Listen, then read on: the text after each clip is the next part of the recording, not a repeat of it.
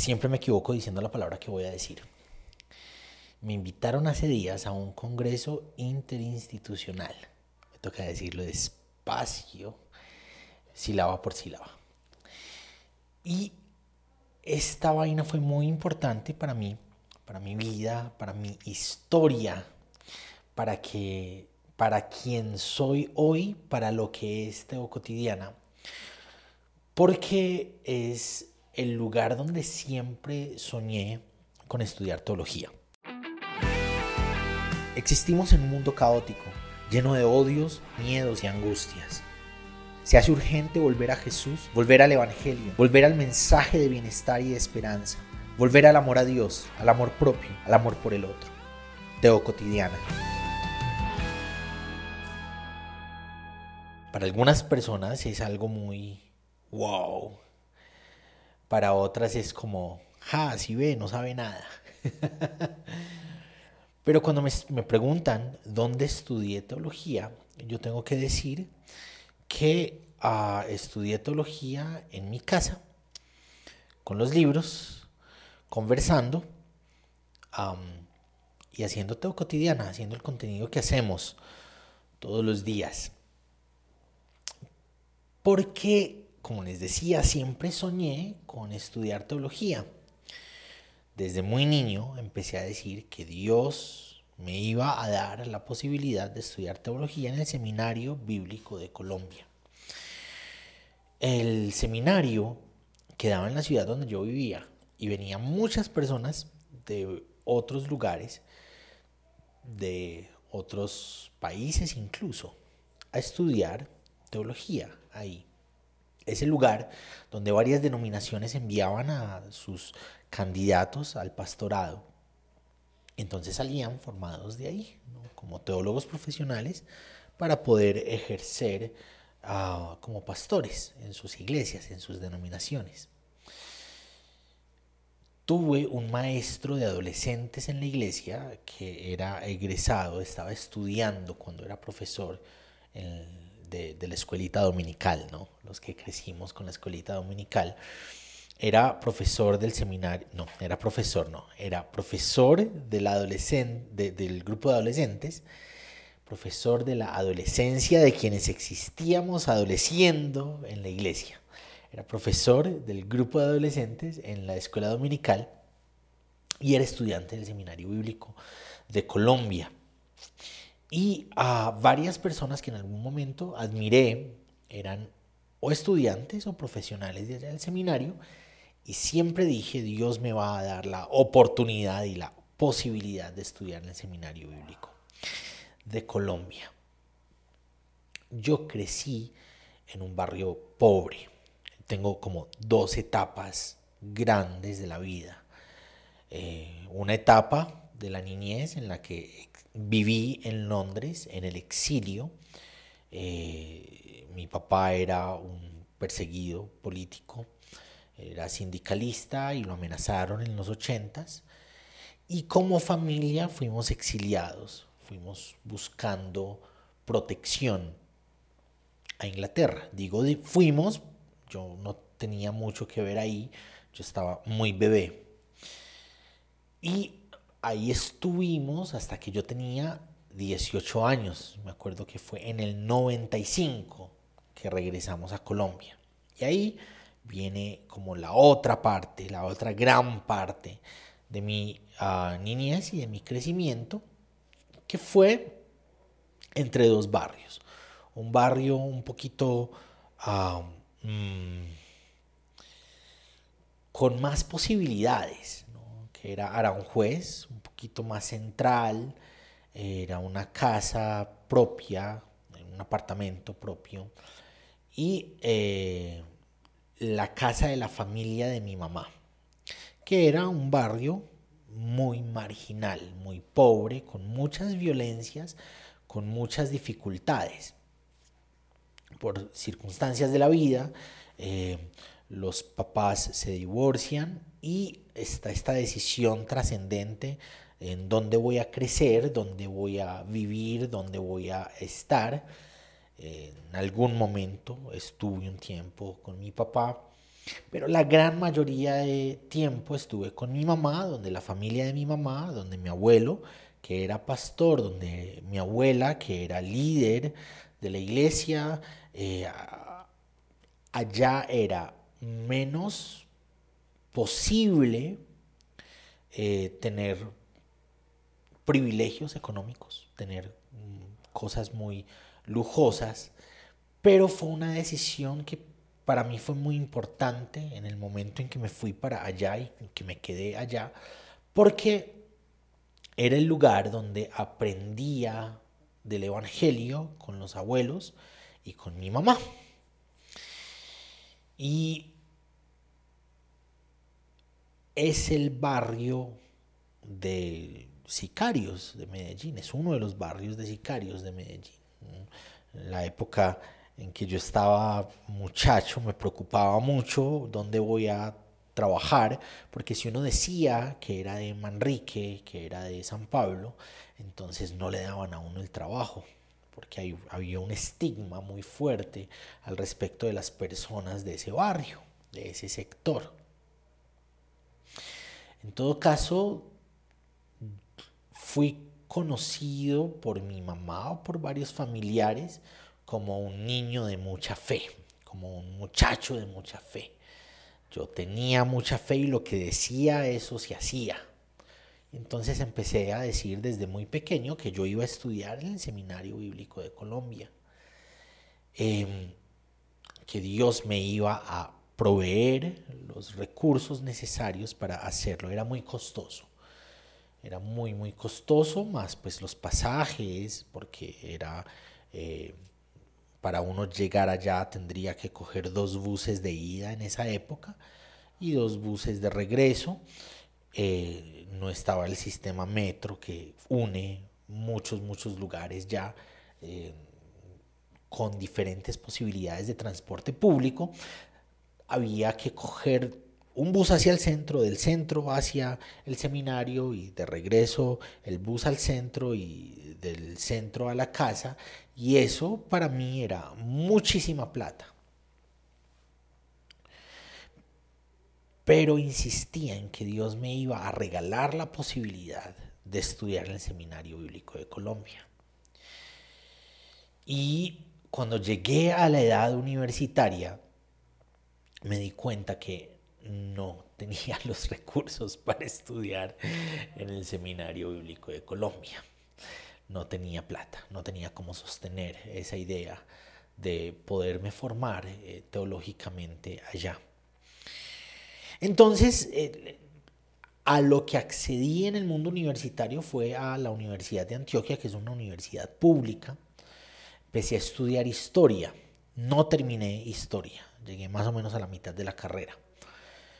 Eh, pero estudié historia con la mente puesta, lo que estudié de historia, con la mente puesta en que en algún momento eso me iba a servir, iba a estar adelantando conocimientos que me funcionaran, que me sirvieran para el momento en el que estudiara en el seminario. Eh, junto a eso empecé a leer libros, empecé a preguntarle a gente cuáles eran las bibliografías que se leían en el seminario o en las universidades donde uno iba al seminario a estudiar teología y empecé como a buscar libritos. En esa época no había tanto acceso a internet, entonces los libritos de la biblioteca del pastor, que usualmente las, bibliotecas pastorales eran grandes, eh, libros de la casa que se rotaban o que se imprimían para uno poder ir estudiando, iba adelantando estudio para cuando al fin estudiara, estuviera dentro de la institución que siempre quise ah, tener como mi institución. Y así fue pasando el tiempo, yo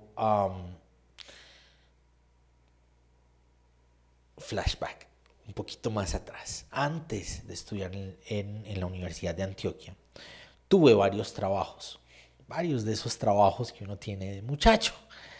Em, en algún momento llevé domicilios eh, a un barrio que es un muy buen barrio, el poblado en Medellín. Me echaron por malo. pasaron una carta de despido porque siempre se me quedaba algo en el restaurante, siempre entregaba el almuerzo malo, me demoraba demasiado. Caminando, era caminando, caminaba y llevaba por las calles de un edificio a otro las bandejitas con los almuerzos. Y otro de los trabajos que tuve fue, eh, aquí hay un, dulce que se le llama gelatina, que se hace con la grasa, ah, con, con, ay, no me acuerdo cómo se llama eso, pero es un, una cosa viscosa, rara, y hacen un dulce con eso que se llama gelatina. Yo trabajaba empacando la gelatina con una máquina en unas bolsitas. Todo el día hacía eso durante 8 o 9 horas. Era un trabajo muy mecánico. Era con el pie una máquina eh, que estaba caliente, entonces yo tenía que ir pasando las, las gelatinas por la máquina con una bolsa, em, se iba sellando para que estuvieran empacaditas, era lo que hacía. Y otro de los trabajos que tuve fue eh,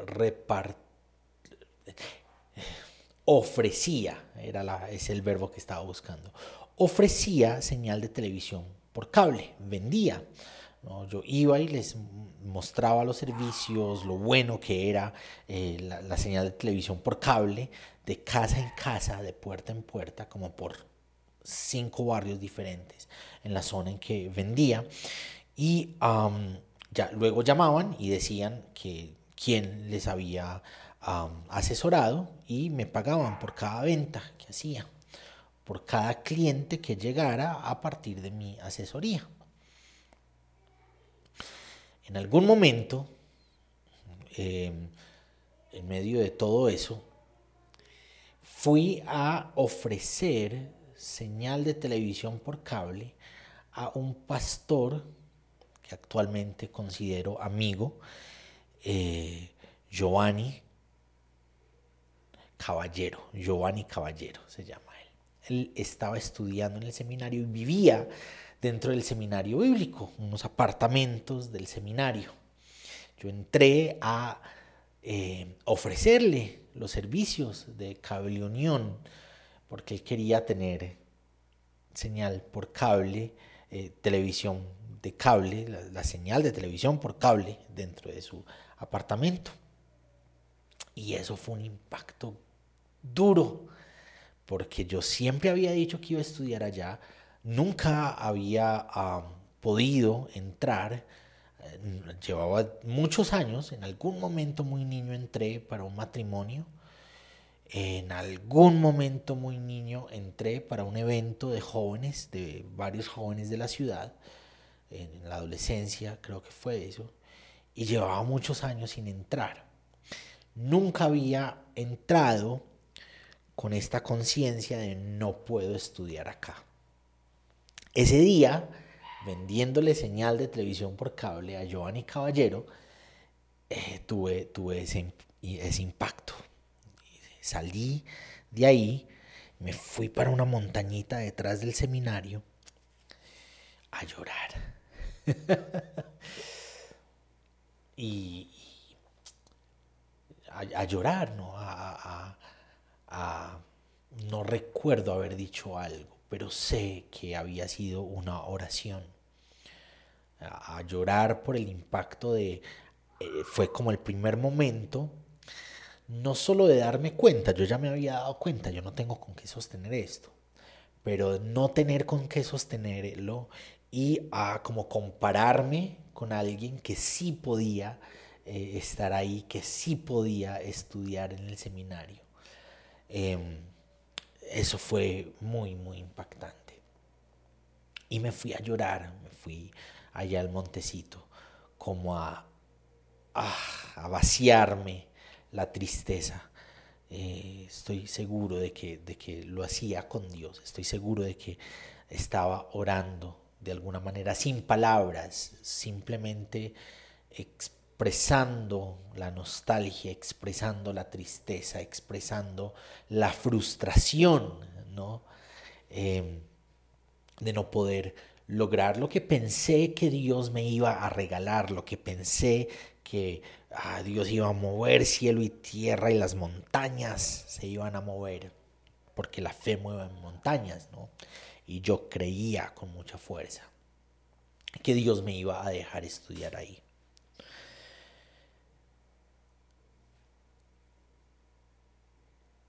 Hace unas semanas estuve ahí sentado al lado de varias personas eh, que han tenido un recorrido muy importante en el ministerio dentro de la ciudad o dentro de diferentes escenarios de la ciudad y del país.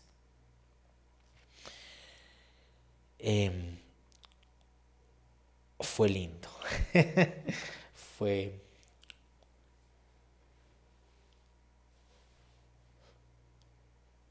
yo creo que eh, esta vaina, las emociones que se sienten, la, hoy la fuerza que hay mientras estoy pensándolo y recordándolo, se entiende solamente en el contexto de esta historia larga en la que siempre dije voy a estudiar allá, en, en la que me di cuenta que no podía estudiar allá, en la que ah, fue, tuve que pasar por muchos años de diferentes procesos de vida para hoy llegar allá no como alguien que va a estudiar, sino como alguien que tiene algo o que las personas que estaban organizando el evento del seminario consideran que tiene algo por aportar. Me pareció lindo porque la, quien me dio la invitación me decía, estaba, sigue a Teo Cotidiana hace varios años y me decía como yo tuve un, una discusión muy fuerte o me tuve, me choqué o, ah, bueno, la reflexión que le daba a Teo Cotidiana era como, esto es lo que deberíamos estar haciendo eh, quienes estudiamos teología, esto es lo que deberíamos estar haciendo quienes somos profesionales eh, de, los seminarios y no lo estamos haciendo y él, es, él lo está haciendo, ¿no? Es, es, lo que me contaba ella, que era su reflexión. Em, en la mesa había un profesor de ahí del seminario. Estaba compartiendo la mesa con un profesor. Y más allá de querer decir, wow, qué grande soy en este momento, más bien es la... I'm humbled no, ese, ese, concepto del inglés no, nunca le he podido encontrar un equivalente en español. Me conmueve mucho poder